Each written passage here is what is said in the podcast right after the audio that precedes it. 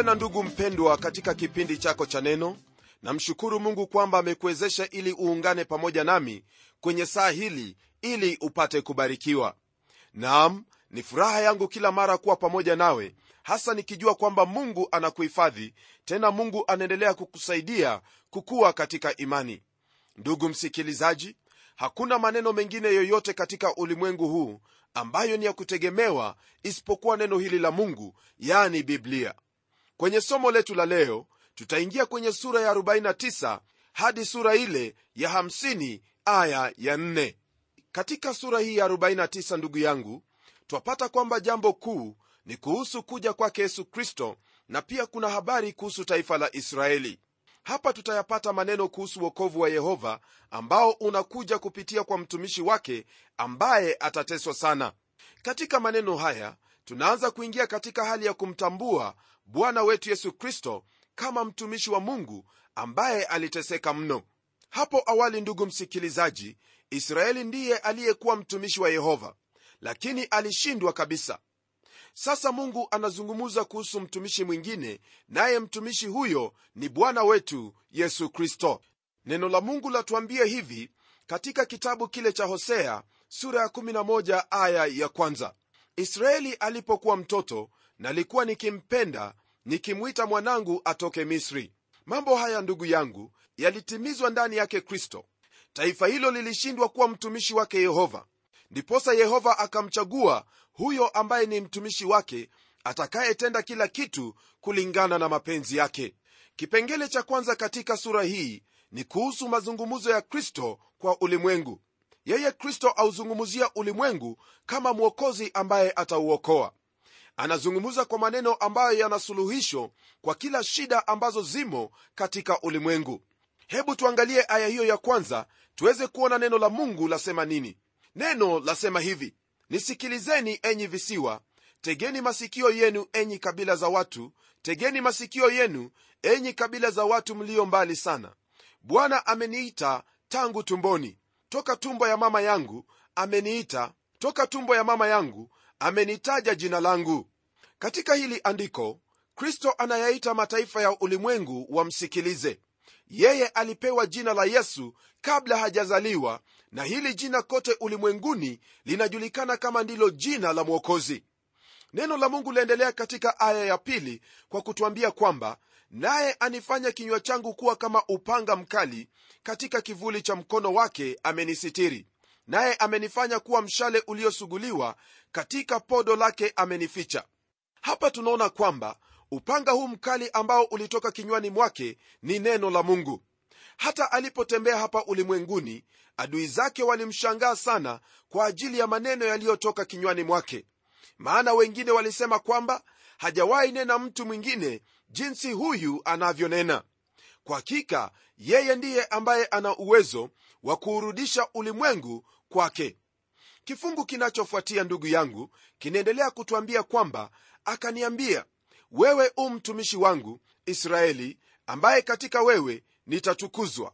Maneno haya ndugu msikilizaji yananena kuhusu taifa la israeli sawasawa na vile ambavyo yanamuhusu bwana yesu kristo mungu anaendelea kunena na kusema kwamba lakini nikasema nimejitaabisha bure nimetumia nguvu zangu bure bila faida. Lakini hakika hukumu yangu ina bwana na thawabu yangu ina mungu wangu. Andiko hilo ambalo tumelisoma kwenye aya hiyo ya nne ndugu yangu ni andiko ambalo linazungumzia habari za bwana yesu ingawa bwana yesu alikataliwa na pia yaweza kuonekana kama kazi aliyoitenda ilikuwa ya bure yeye aliweka tumaini lake katika mungu. Hata wakati huo alipotundikwa msalabani kifo chake ndugu yangu kilikuwa ni cha ushindi. Tazama yeye mwenyewe alisema kwamba imekwisha. Hakusema kwamba amekwisha bali alisema imekwisha. Maana kazi aliyokuja kuifanya ilikuwa imekamilika. Ndugu yangu hakuna mtu mwingine ambaye aliweza kufa na kusema maneno hayo. Maana ni nani anayeweza kusema maneno hayo ila yeye aliyejua kile alichokuja kufanya? Na kwa hakika bwana wetu yesu kristo alijua hicho ambacho alikuja kufanya. Kwa haya ndugu yangu twamwona bwana yesu akiwa ni huyo mtumishi atakayeteseka. Ila alichokifanya kilikuwa cha ajabu. Kwa kuwa mwanadamu alipata ukombozi wake kusudi la mungu likatimika wala hayo waliyoyatenda watu hayangeliweza kuyabatili mapenzi yake. Ndugu yangu hatuna lingine ila kumsifu bwana na kumtukuza kwa ajili ya hayo aliyotutendea. Bwana anaendelea kuzungumza nasi hapa akitwambia hivi katika aya ya tano. Na sasa bwana asema hivi yeye aliyeniumba tangu tumboni niwe mtumishi wake ili nimletee yakobo tena na israeli wakusanyike mbele zake tena. Maana mimi nimepata heshima mbele ya macho ya bwana na mungu wangu amekuwa nguvu zangu. Maneno haya ndugu yangu ni maneno ambayo yanaendelea kuonyesha jinsi ambavyo kuja kwake kristo kulikuwa na kusudi kusudi ilikuwa ni kuleta yakobo na israeli wakusanyike mbele zake mungu tena. Nami naamini kwamba ndugu msikilizaji wakati huo waja ambapo kristo atakanyaga kwenye ule mlima wa mizeituni na kukusanya yakobo na israeli yote mbele zake bwana kwa mara nyingine. Na wala hawatatawanyika tena bali watakuwa mbele zake mungu daima.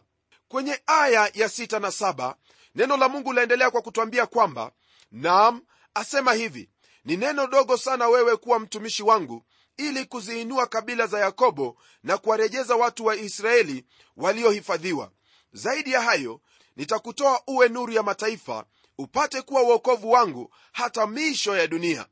Bwana mkombozi wa israeli mtakatifu wake amwambia hivi yeye anayedharauliwa na wanadamu yeye anayechukiwa na taifa hili yeye aliye mtumishi wao watawalao wafalme wataona watasimama wakuu nao watasujudu kwa sababu ya bwana aliye mwaminifu mtakatifu wa israeli aliyekuchagua. Rafiki yangu hakuna yule ambaye alikataliwa na waisraeli isipokuwa bwana yesu kristo. Naam waisraeli walipomkataa yesu kristo hiyo ilikuwa ni kusudi lake mungu ili aweze kuufungua mlango wa uokovu kwa watu wa mataifa ndiposa neno la mungu lasema kwamba apate kuwa uokovu wake hata miisho ya dunia. Naam bwana yesu kristo ndiye mwokozi wa ulimwengu. Mlango uu wazi kwa yeyote yule ambaye anataka kumjia mungu. Mikono yake ii wazi tayari kumpokea na kumtendea mema. Maana bwana yesu kristo ndiye mwokozi wa ulimwengu. Ndiposa kwenye kitabu cha warumi sura ya 11 aya ile ya 12 neno la mungu lasema hivi basi nasema je wamejikwaa hata waanguke kabisa? Hasha! Lakini kwa kosa lao wokovu umewafikilia mataifa ili wao wenyewe watiwe wivu. Basi ikiwa kosa lao limekuwa utajiri wa ulimwengu na upungufu wao umekuwa utajiri wa mataifa je si zaidi sana utimilifu wao? Hiyo ni kwa habari hizo za israeli walipomkataa bwana yesu kristo. Na iwapo kulingana na hilo andiko ambalo nimelisoma habari gani wakati huo ambapo mungu atakusanya israeli katika nyumba yake? Naamini pamoja na mtume paulo kwamba itakuwa kama kupokelewa mtu kutoka kwenye wafu. Na ije siku hiyo maana ni siku njema siku ya watu wa mungu. Tunapogeukia aya ile ya nane ndugu yangu twapata maongeo au mazungumzo ya yehova na watu wa israeli haya maneno ambayo twayapata hapa ni yale ambayo mungu alinena kuhusu hali ya kuwarudisha hao watu wake kwake. Katika sura hii ndugu msikilizaji napenda kukujulisha kwamba nitachagua aya chache tu ambazo nitazungumuza juu yake. Kwenye aya ya nane, neno la mungu lasema hivi. Bwana asema hivi wakati uliokubalika nimekujibu na siku ya uokovu nimekusaidia. Nami nitakuhifadhi nitakutoa uwe agano la watu hawa ili kuinua nchi hii na kuwaridhisha urithi uliokuwa ukiwa. Kwa hili andiko ndugu msikilizaji mungu alisikia ombi lake kristo. Yeye huyo ambaye mataifa walimsulubisha yeye wafalme watamwinamia na kila goti litapigwa mbele yake na wote watamtambua kwamba kwa hakika yeye ndiye bwana. Hili ndilo ambalo twalipata katika kitabu cha wafilipi sura ile ya pili aya ya 9 hadi 11 nalo neno la mungu lasema hivi katika kitabu hiki cha wafilipi. Kwa hiyo tena mungu alimwadhimisha mno akamkirimia jina lile lipitalo kila jina ili kwa jina la yesu kila goti lipigwe la vitu vya mbinguni na vya duniani na vya chini ya nchi na kila ulimi ukiri ya kuwa yesu kristo ni bwana kwa utukufu wa mungu baba. Ndugu msikilizaji haijalishi dini yako ni ipi haijalishi unatoka wapi kilichopo ni hiki ndugu yangu ni lazima aya hiyo ya saba iweze kutimia. Wafalme wataona watasimama wakuu nao watasujudu kwa sababu bwana aliye mwaminifu mtakatifu wa israeli amemchagua yesu kristo. Ndugu yangu hauna lingine hata kidogo. Neno la mungu laendelea kutwambia yafuatayo katika aya ya 13 imbeni enyi mbingu ufurahi ee nchi. Pazeni sauti ya kuimba enyi milima kwa kuwa bwana amewafariji watu wake naye atawahurumia watu wake walioteswa. Ndugu msikilizaji kwenye andiko hili twaona kusudi lake mungu kuhusu wana wa israeli. Naye anawataka wao warudi katika nchi yao nchi ya baraka mahali ambapo mungu anataka wawe wakimsujudu na kumtumikia. Mambo hayo tunayaona ya kwamba hayajatimia bado. Ni kama vile ambavyo kanisa nalo linatakiwa liwe pamoja na kristo lakini bado tupo hapa maana kristo bado hajarudi jambo lingine ni kwamba ibilisi anafaa kuwepo kuzimu. Lakini kama unavyofahamu yeye bado anarandaranda hapa na pale ulimwenguni akimtafuta yule ambaye yuwaweza kummeza. Ndugu msikilizaji hata hivyo tuna huo uhakika mioyoni mwetu kwamba kuna wakati ambapo uovu wote wa shetani utaangamizwa na uwezo huo utokao mbinguni ambao ni wa kristo mwana wa mungu aliye hai. Kwa wakati wa sasa ndugu yangu inaweza kuonekana kama waisraeli wameachiliwa na mungu.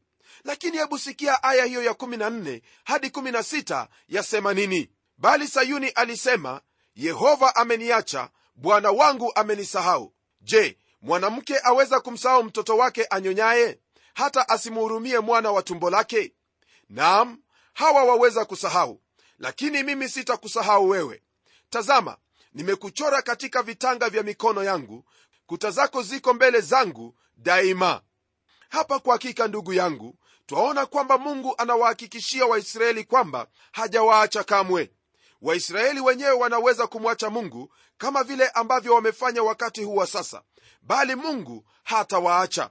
Mwenzangu iwapo ulikuwa na tashwishwi kuhusu israeli kurejeshwa basi andiko hilo la kuonyesha waziwazi wazi kwamba mungu hajamwacha israeli wala hana mpango wa kumwacha tunapoendelea ndugu msikilizaji neno la mungu laendelea kwa kutwambia yafuatayo.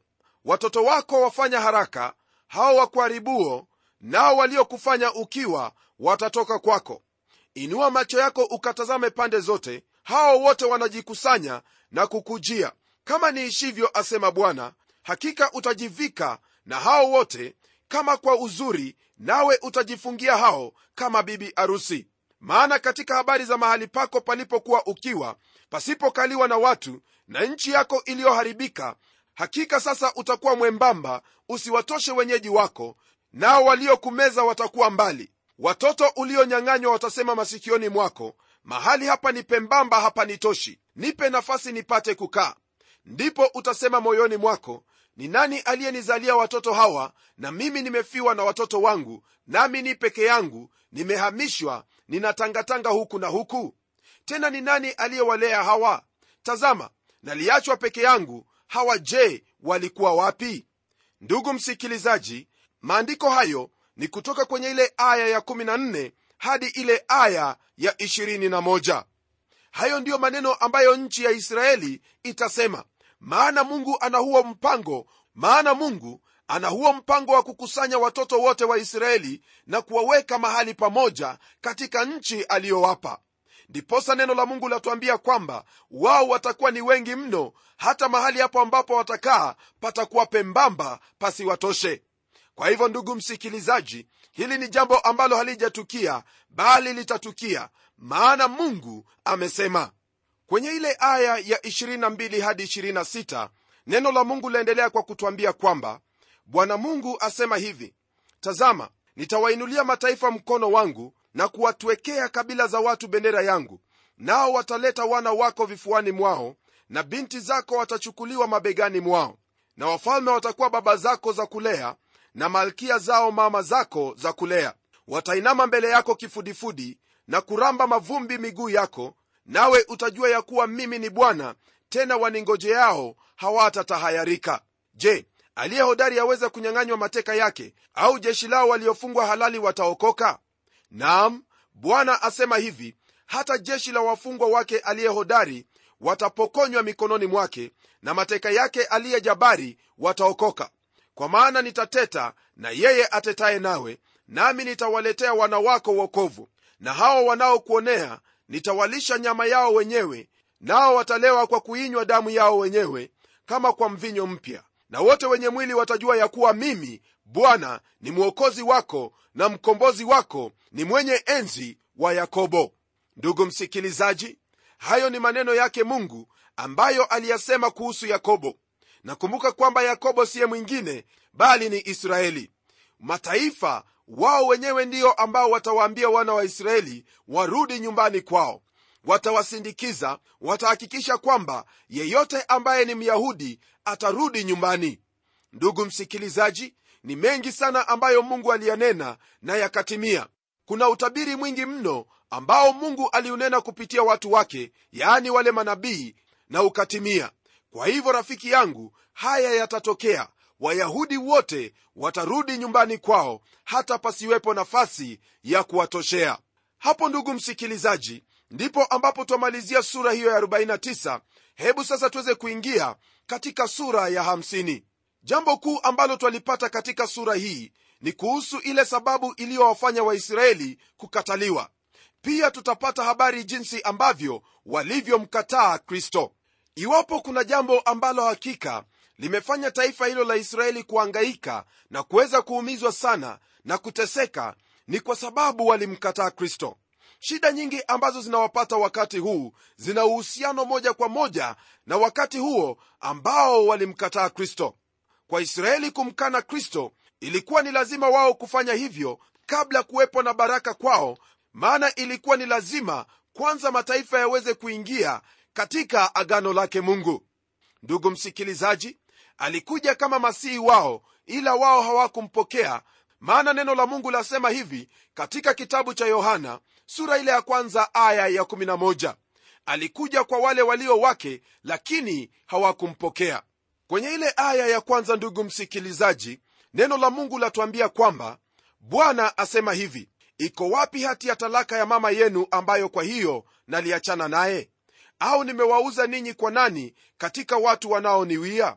Ninyi mliuzwa kwa sababu ya maovu yenu tena mama yenu ameachwa kwa sababu ya makosa yenu tunaona kwamba ndugu msikilizaji dhambi zao waisraeli ndizo zilizowafanya wakataliwe mbele ya macho yake bwana. Kwenye kitabu cha hosea taifa hili laitwa mkewe yehova. Dhambi yake ndiyo iliyomtenganisha na bwana mungu wake. Rafiki yangu dhambi huwatenganisha watu na mungu na pia dhambi huleta matengano kati ya watu na wenzao. Neno la mungu laendelea kwa kutwambia yafuatayo katika ile aya ya pili. Basi nilipokuja mbona hapakuwa na mtu? Nilipoita mbona hapakuwa na mtu aliyenijibu? Je mkono wangu ni mfupi hata nisiweze kukomboa? Au je mimi sina nguvu za kuponya? Tazama kwa kukemea kwangu naikausha bahari mito ya maji naifanya kuwa jangwa. Samaki wao wanuka kwa sababu hapana maji nao wafa kwa kiu. Twaona kwamba ndugu yangu yehova alikuja kwa watu hawa kama mwanadamu aliyekuwa mpole mno wao hawakumpokea hata kidogo. Waisraeli walikataa kumpokea yesu alipozaliwa na hata alipowahudumia kwa miujiza na mambo mengi wao walimkataa na mwishowe walimuua mtumishi na masihi wao. Simoni petro kwenye siku ya pentekoste alitamka maneno haya na kusema kwamba enyi waume wa israeli sikilizeni maneno haya. Yesu wa nazareti mtu aliyedhihirishwa kwenu na mungu kwa miujiza na ajabu na ishara ambazo mungu alizifanya kwa mkono wake kati yenu kama ninyi wenyewe mnavyojua mtu huyu alipotolewa kwa shauri la mungu lililokusudiwa na kwa kujua kwake tangu zamani ninyi mkamsulubisha kwa mikono ya watu wabaya mkamuua ambaye mungu alimfufua akaifungua uchungu wa mauti kwa sababu haikuwezekana ashikwe nao. Andiko hilo lapatikana katika kitabu cha matendo ya mitume sura ile ya pili aya ya 22 hadi 24 kwa hakika ndugu msikilizaji tunaona kwamba mungu anayaweka mambo yote wazi kabisa kabla hayajawa. Waisraeli waliwekwa kando kwa sababu ya makosa yao maana walimkataa masihi wao. Kwenye aya ya nne ndugu msikilizaji mungu mwana anazungumza kupitia kinywa chake nabii isaya akisema jinsi alivyoshushwa na kudharauliwa na watu aliowaumba neno la mungu lasema hivi katika hiyo aya ya nne. Bwana mungu amenipa ulimi wa hao wafundishwao nipate kujua jinsi ya kumtegemeza kwa maneno yeye aliyechoka. Huniamsha asubuhi baada ya asubuhi huniamsha sikio langu lipate kusikia kama watu wafundishwao. Kwa haya ambayo twayasoma hapa kristo anadhihirishwa kama mtumishi wa mungu aliye mkamilifu msikilizaji wangu kwa hakika yesu kristo alikuwa na ulimi huo wa wafundishao. Lakini je ulimi huo aliupata wapi? Neno tayari limekwisha tuambia kwamba aliamshwa asubuhi baada ya asubuhi ili sikio lake liweze kusikia kama watu wafundishao. Kwa hivyo kulikuwepo na bidii kwa upande wake ili aweze kuwa jinsi alivyokuwa. Ndugu msikilizaji kwa haya yote ambayo tumejifunza siku hii ya leo kuna hili jambo ambalo napenda kukuhakikishia kwamba mungu ana kusudi maalum na taifa la israeli. Maana ni yeye ndiye ambaye alilichagua hili taifa. Isitoshe yeye pia amekuchagua wewe. Hiyo ni iwapo wewe umemwamini. Kwa hivyo lililopo ni wewe uweze kumtazamia huyo ili kwamba aweze kutimiza hayo ambayo ni mapenzi yake kwa ajili yako. Maana amesema kwamba wale ambao wanamngojea hawatatahayarika wala hawataaibishwa maana mungu yeye ni mwaminifu. Hebu tuombe pamoja. Baba mungu katika jina la mwana wako yesu kristo asante kwa ajili bwana wewe ni mungu tena wewe ni mungu uliye wa kweli. Nainua kinywa changu kwako bwana nikiomba kwamba utamwezesha mtoto wako ambaye amekuwa akilisikia neno hili apate kufahamu kwamba yote ambayo umeahidi bwana utatimiza. Maana ahadi zako katika kristo ni ndiyo tena ni amina. Asante bwana maana wewe ni mwaminifu na wewe utatenda. Naomba haya katika jina la yesu kristo ambaye ni bwana na mwokozi wetu. Amen. Rafiki yangu elewa kwamba mungu si kama mwanadamu na hilo ambalo ameahidi hakika atalitenda. Hadi kipindi kijacho mimi ni mchungaji wako jofre wanjala munialo na neno litaendelea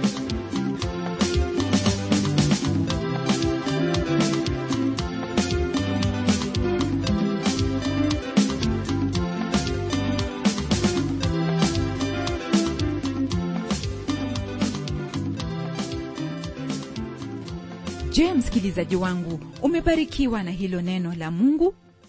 Na je msikilizaji wangu ungependa kuinunua kanda ya hiki kipindi cha neno ambacho umekisikiza leo? Tafadhali niandikie barua ukitumia anwani ifuatayo.